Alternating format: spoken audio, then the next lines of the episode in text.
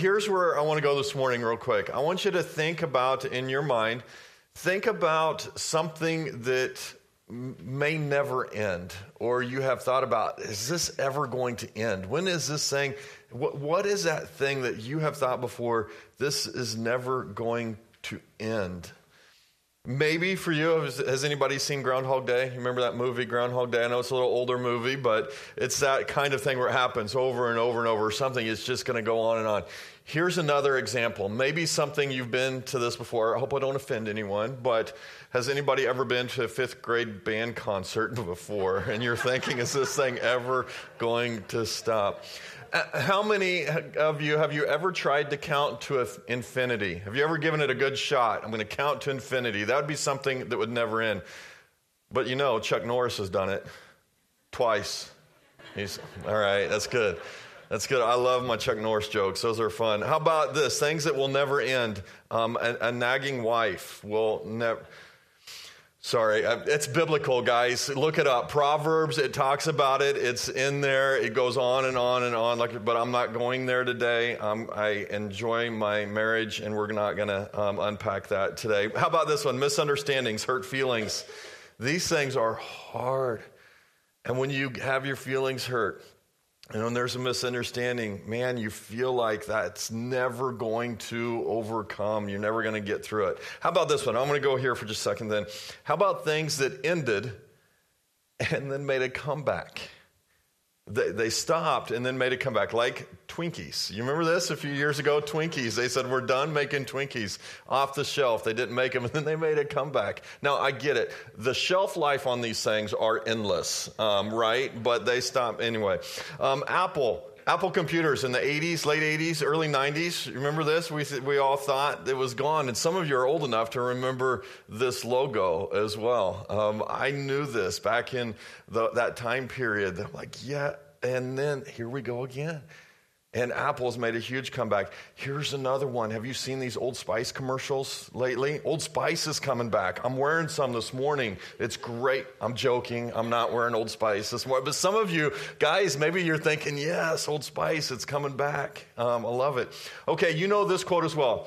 Two things that are certain in life are death and taxes. We know that. There are two things in life that we're pretty sure of that's always going to happen death and taxes. And get this, I heard about this in California on the last ballot um, this last fall. It was on the ballot. They were going to start a proposal to start taxing text messages.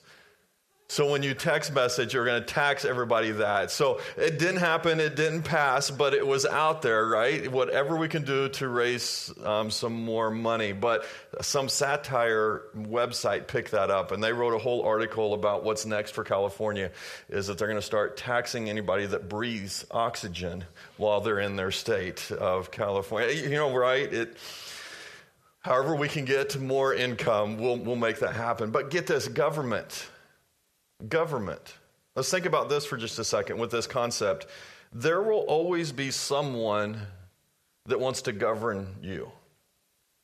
Or you may be in a position of government. And have you ever thought that there's always going to be a government of some sort? Maybe not like the United States of America government, but there's always going to be a government. All right, so this is where we're going today. Um, two things that I am pretty certain of. It's not death and taxes. Two things that I know that are going to live on forever us and God. Us, our souls, not in this form, not in this life here on earth, but we, our souls, are going to last for eternity. And God is going to last for eternity. So, if these are the two things that are going to last forever, us and God, how does this play out? What does this look like? Well, we have been in this series over the last month through Christmas um, called Unto Us. And we're finishing it up today. This is our last part of this series. In Isaiah chapter 9, if you have your Bibles, I want you to turn there, find this um, chapter, this book, this chapter, Isaiah chapter 9, verse 6. And if you don't, if you have your phones with you, get your phones out, find your Bible app, get that open. Look at this. We're going to read this one more time in this series. Isaiah chapter 9, verse 6 says, For to us a child is born, to us a son is given, and the government shall be upon his shoulder. And his name shall be called, and then we walked through this over last month Wonderful Counselor, Mighty God, Everlasting Father, Prince of Peace. But then verse 7. So let's continue with this today. Let's read on to the next verse and see the connection back here, verse 6 and 7, how they connect. Of the increase of his government and of peace, there will be no end. His government and his peace, no end to that, on the throne of David and over his kingdom, to establish it and uphold it with justice and with righteousness from this time forth and again, forevermore. It will continue. Government and peace, rule and order. Um, it, it says it here establish and uphold his justice, his righteousness. Did you ever think that government and peace really should be together? Um, we may not see it much in our day, in our time, but government, peace, they really should work together. Justice and righteousness should be part of government and what he's talking about here. But for us to have these things, and not, in order for us to have government and peace working well together, there needs to be good direction. There needs to be guidelines there needs to be a set of rules and instructions. We call it in America the Constitution. It's written out for how we're supposed to live in this world together. In this book, it's called something else. In this book, it's called Covenants. It's the covenants of God. And the covenants of God come through His words the words that he speaks. So when I read this, when I look at this, this is how government and peace work together, justice and righteousness, how this will never end. My interpretation of this passage is that his word is his government to us. His word will never pass away. His word will never end. His word is our rule, it's our instruction, it's our covenant. This is our government with him. And if we make this connection, Mark chapter 13, verse 31, it talks about this as well. Mark writes about it. He says, Heaven and earth are going to pass away. So we understand this. We're even going to have a new heaven. This earth is not going to last forever. Heaven and earth will pass away, but his word will not pass away. His words will never end. His rule his righteousness, his government over us will never end. And Isaiah doesn't just stop there at chapter 9, verses 6 and 7 with this. I want to take you somewhere with this. So if you still have your Bibles open, stay in Isaiah, but go to chapter 55. This is what I want to show you and unpack this. I love how this works together and how if you take some time and you, you study the Word of God, you look at it back and forth and around, you can see where He goes with different things with this and you can see connections. So, chapter 55, starting in verse 10, verses 10 and 11, it says this For as the rain and the snow come down from heaven, and do not return there, but they water the earth. So it's raining, there's snow, there's rain, we get moisture, it waters the earth. Um, and it, it, it has a purpose for doing that. It doesn't go directly back. Making it bring forth and sprout, giving seed to the sower and bread to the eater. So shall my word be. So shall my word be that goes out from my mouth. And it shall not return to me empty, but it shall accomplish that which I purpose and shall succeed in the thing for which I sent it. Now, as a pastor, as a preacher, this is so encouraging to me. I love this passage. I love reading this because it does something beyond what I can do. And it, it, makes a statement for me that I'm not just a public speaker. I don't just stand up here and, and try and encourage you and hope that you can leave here with some inspiration and you go out and you do something good for the world and for your life. That's not my purpose and my goal. When I read this, I love this and I understand this as a pastor that I have the confidence that when this book is read out loud, when I take the words of this book and I try and unpack them just a little bit for us and understand them for where we're at in our time, that this, this word it doesn't fall on deaf ears. It doesn't just happen. It, it, it does something to you. God uses it for a bigger purpose. I love it when, when you leave, whether it's today, whenever it is, and somebody says, Man, I needed that. Have you, have you been You've been listening to my emails you're reading my emails. If you've been listening to my conversations. How did you know? Or I get an email later in the week, or a couple years later, somebody says, I remember that sermon you did, and you said this, and I can't even remember. I'm thinking, I said that? Really? That was what I said? But it happened to change you. Something, I don't understand how. I don't always get it, but I trust it. And so we use this. And I love it. Verse 9, if you're still there, right before it, it says, For his ways are higher than ours, his thoughts are higher than your thoughts. I don't always get it, I don't always understand it, but I trust it. So we preach God's word. But here's the best part about it you don't have to wait for me. You don't have to wait for Sunday mornings. You don't have to wait for me to try and read it to you or teach it to you. You have one of these. And if you don't, tell me. I'll make sure you get one.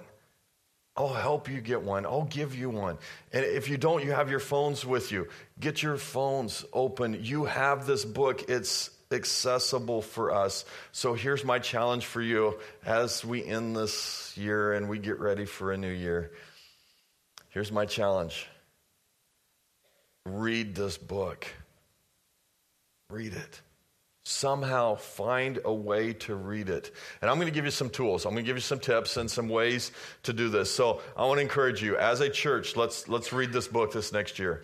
All right, let's do this together. And we may not read it chapter for chapter together as a whole church, reading it together. You have to read it your way, and I'll get to that in a second. But I want you to read it. So here's some tools. These are some of um, my favorites that, that I would encourage you with. Write these um, websites down. These will really help you. Um, the first one, backtothebible.org. This is a great resource, and there's others out there like this. This is just one of many. If you go to this website, this, this place will help you understand how you can read through the Bible in a certain amount of time. If you put in for this next year, it will give you categories. You can read it chronologically, and it will teach you how to read this book chronologically. If you don't know, um, it's not chronological um, in its how it's laid out. So if you start in Genesis and read to Revelation, it's not from beginning to end. There, there's some parts throughout the Old Testament that are written later and earlier, and the way it's put together. So if you want to read it chronologically, it will show you how to do that. If you want to read it historically, there's ways that you can read this book differently. Um, Old and New Testament. If if you're new to this, if you have never read your Bible from cover to cover before, and you're pretty new to this concept I wouldn't recommend starting in Genesis and reading through Revelation because you're going to get into um, Kings and Numbers and Deuteronomy, and it's going to get confusing and it's going to get hard to push through. If you're new to this, I'd recommend you jump back and forth from the Old Testament to the New Testament read a little bit here and then come back and read a little bit more. Um, and you don't have to read it from cover to cover to begin with. It's a book made up of many books and you have to find the way that you read it the best. How does God need to speak to you in this? So there's different ways to do that. You can blend this together. Maybe for you, it's just the New Testament this next year. Just make a commitment. I'm going to read through the New Testament. Maybe it's twice. Maybe you say, I'm going to read through the New Testament twice this year, and Psalms and Proverbs. I'm going to jump back and read, you know, a couple books out of the Old Testament as well. Maybe for you this is new and you're like, I don't know if I can make a whole year commitment. That's okay. Um, don't make a New Year's resolution with this. I want you to make a covenant with God and a commitment that you're going to read His book somehow, some way. So maybe for you it's just the next 30 days. Just take January. So I'm, I'm going to try my best to read a book of the Bible in the month of January. Okay, now promise me don't pick Titus. You know, you can do that this afternoon. It's a short one in the New Testament, all right? Don't pick that one. Find one, um, pick one of the Gospels Matthew, Mark, Luke, or John and say, I'm going to read that book during this next month. And you can put it into a plan. There's others. Bible Gateway will help you do this. U YouVersion. It's what we encourage you. If you don't have it downloaded on your phone, I would encourage you get your Bible app downloaded on your phone, carry it around with you, and it will help you read through whatever it is you want to read. There's Bible reading plans, um, devotions that go with it. You can get a daily verse that will pop up for you. Um, if you want to read through the whole Bible, there's ways to do that on your phone. It will teach you how to do it. There's videos. If you go to videos on here, the very last one on this list, the thebibleproject.com, one of my favorites over the last couple years. If you don't understand what you're reading, this group has taken books of the Bible and broken them down into video form so that you can understand where that book fits into the grand scheme of what you're trying to read and what that book is trying to teach you. Almost every Sunday, we have an event um, on that as well where you can follow what Crestview is doing and you can get on the event um, categories and find us and follow what is happening. Here's the bottom line you need to read your Bible. You need to find one. You need to find a way that works for you and get this book open and read it. So I want, I want to remind you of a couple things. The first one is remember when you're reading this book, remember that it is God's word to you. This is God's word. The creator of the universe, he has spoken, and you have his words. You can read about him.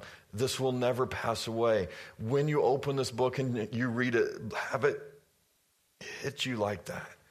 Remind yourself you're reading the words of the creator of the universe. And then set in awe in front of this book and the words that are on this page. Next, remember it's a personal conversation. It's a personal conversation with you. God is speaking to you through this book. And you have to do it your way. We, we don't all read the same way. Some of you read really fast and you want to get through a book and you need an easy reader so you can just read it like a story. Others of you, and this is fine, if you get into a chapter and you're supposed to read two chapters, three verses in, it stops you and you don't understand and you need to try and figure it out, stop. It's okay. Do a little research. Call somebody, look it up, try and figure out what is happening there. Let God's word lead you as you read it. This is your time with God. Let it be for you. And third, on this one, um, the goal is knowledge, yes. Get to know God, understand who He is. Let this book teach you, but let it change you as well.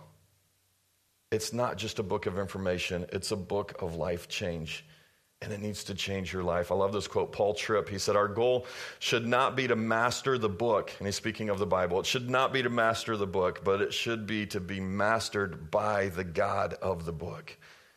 Let the God of this book master you as you read it. Now, we're not stopping with verse 11 here. If you're still there, hopefully you are. Isaiah chapter 55, verse 11. If we stop there, there's, there's something hanging. There's a question that's out there. The question that I see in this in verse 11 what is God's purpose? It says, It will not return to me empty, but it shall accomplish that which I purpose. What is that?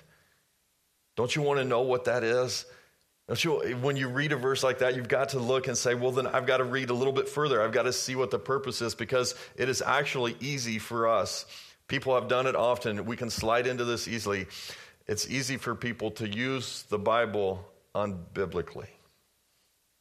We use it for our own purpose, not for the purpose of God, and so we have to know what His purpose is. The way I understand it, it's government. It's His government, it's His peace, it's His justice and righteousness. And through His words, through His words, it will last forever. And then we keep reading and find out what His purpose is verses 12 and 13. Let's read 12. It says, For you shall go out in joy and be led forth in peace, and the mountains and the hills before you shall break forth into singing. The mountains and the trees are going to sing. The trees of the field, they will clap their hands. What's it describing? Worship. There's other places throughout this book where it says if we don't worship God, the rocks are going to cry out. What God has created is going to worship Him. That's the purpose of this book. The purpose of His words is to teach us how to worship. And that worship is never going to end. That's what eternity is all for. I think the gospel story is all about the restoration of the relationship between us and God. And the end result of that is worship. The word of God is not an end of itself, it's a means to an end. The word of God is a means to an end, and the means of that end is our worship of Him. But it doesn't stop here. This is beautiful. This is an amazing word picture that we see in verse 13. And listen to this. But, but remember, the metaphor started off as rain and snow falling from the sky to water the earth, okay? We saw that in verse 10. That's how this started. Rain and, and snow coming to the earth to water the earth to give it life. Verse 13, listen. Instead of the thorn shall come up the cypress. That's awesome. I know some of you might be thinking, I don't get it. Why does he think that's amazing? Why is this so awesome? Unpack it with me for just a minute, all right? Instead of the thorn shall come up the cypress, instead of the briar shall come up the myrtle, and it shall make a name for the Lord, an everlasting sign. Again, an everlasting sign that will never be cut off. Guys, this is a beautiful picture that Isaiah is painting for us right in front of our eyes. And let, me give it to you this way, okay? If you have a thorn bush in your backyard, maybe you have a backyard and you've got this thorn bush growing up in your backyard and it rains on the thorn bush. What happens to that thorn bush? It grows, it gets bigger. Same with the briar patch. It would get bigger if it has rain and snow falling on it. It waters it and it grows. If you feed and water something that's negative, it's going to grow. If you gossip on top of gossip, what happens to that gossip? Grows. If you feed your bad habits with more bad habits, they grow.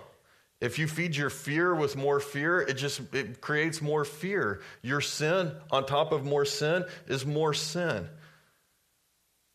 But what Isaiah is telling us here, that's not what happens with the word of God.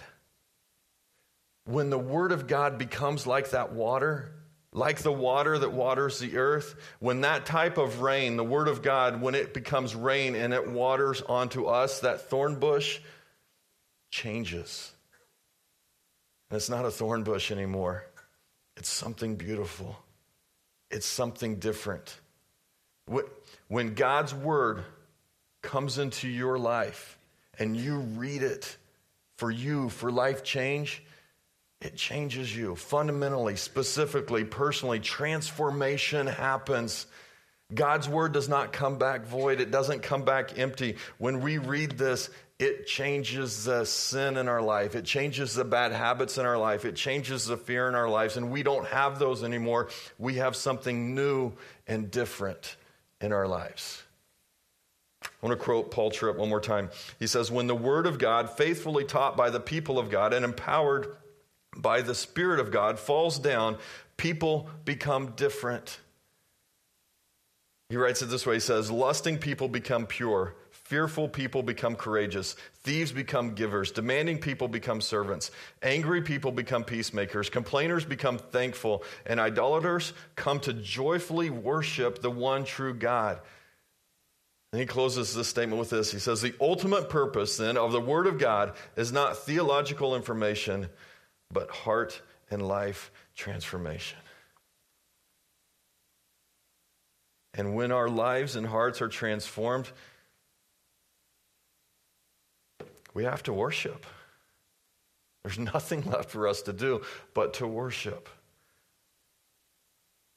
So we go back to Isaiah chapter 9. I'm going to read to you again verse 7.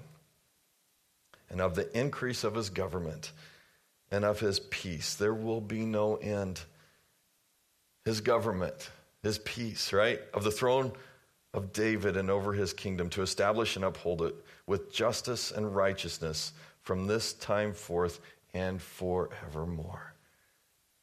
Now, this statement, I think, um, is hard sometimes for us to understand. Forevermore. What do we mean, his government forevermore? What does that, what, worship him for eternity?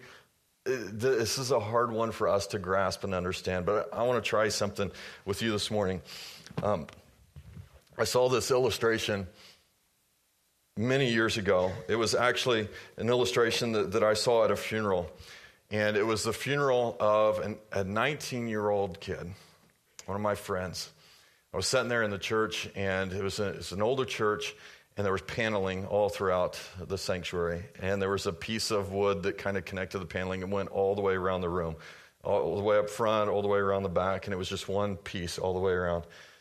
And this pastor, um, during this funeral, put just one little dot on that paneling, and then he talked about this concept, and I'll never forget it.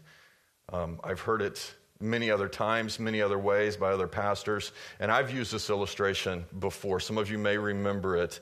Um, if you don't, good. Um, that's all right. You're going to hear it again, and I'll probably use it again um, in the future. So if you forget it, I'm going to bring it back up again. But this, this is a timeline of existence.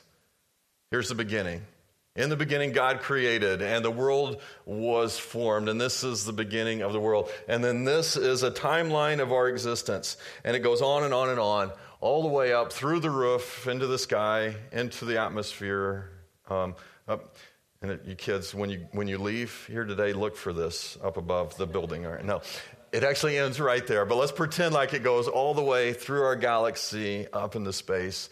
This rope never ends. I'm just using the rope as an illustration. Here's the beginning, here's eternity, here's our timeline, and if this is the beginning, then this little red piece right here is us. In the beginning, and we've made it to this point. And this little red spot, if you can see this, this little red piece is our life. It's where we're at. It's when we were born, this is when we die.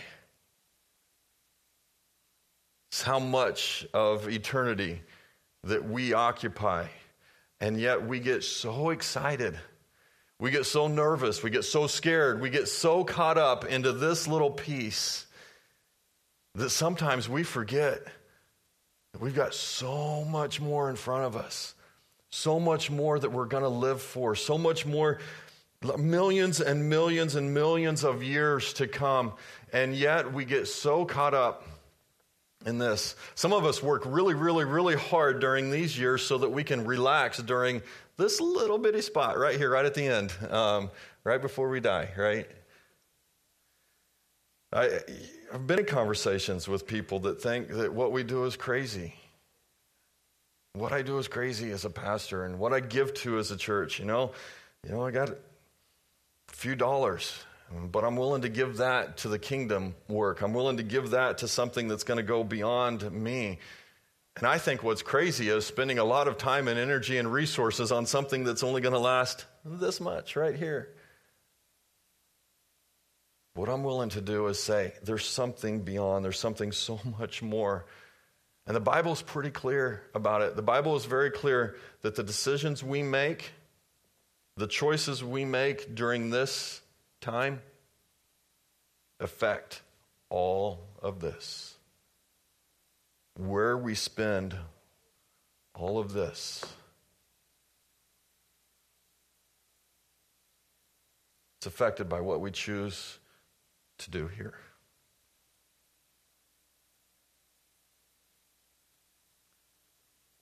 If you haven't made a choice of where you're going to spend eternity yet here, you've still got a big decision to make in life. There are two things that are going to last us and God, His government, and the worship of Him. We're going to spend a lot of time worshiping Him if we choose to worship Him now. And if that's what we're going to do forever, then we need to get good at it while we're here. We need to be good at it here, and we need to make that choice to be a part of His government now so that we are part of His government forever. So here's what I want to do with you, Crestview. I want to close our 2018 out, my time with you in prayer. I want to close my time with you, praying for you and with you, and not just for what's happened, but what's to come. Um, had coffee with somebody this week that said, Man, I'm glad 2018 is over. It was not a good year for me. I was not excited about this year. Maybe that's you. Maybe you're excited about what's coming. Maybe you're going to miss 2018. You're not sure what's happening. My recommendation is get in the Word of God and let Him direct you. Let Him choose what He needs to do with you to prepare you not just for 2018, but for eternity. So let's do this. Let's pray together. Father, I'm grateful for who you are. I'm grateful for your son and what he means to all of us, what you chose to do through him as our, as our wonderful counselor, as our mighty God, as our Prince of Peace, as our everlasting Father, that you have given him the government to be on him and that those words that he spoke to us aren't just words, but they affect everything that we do and who we are.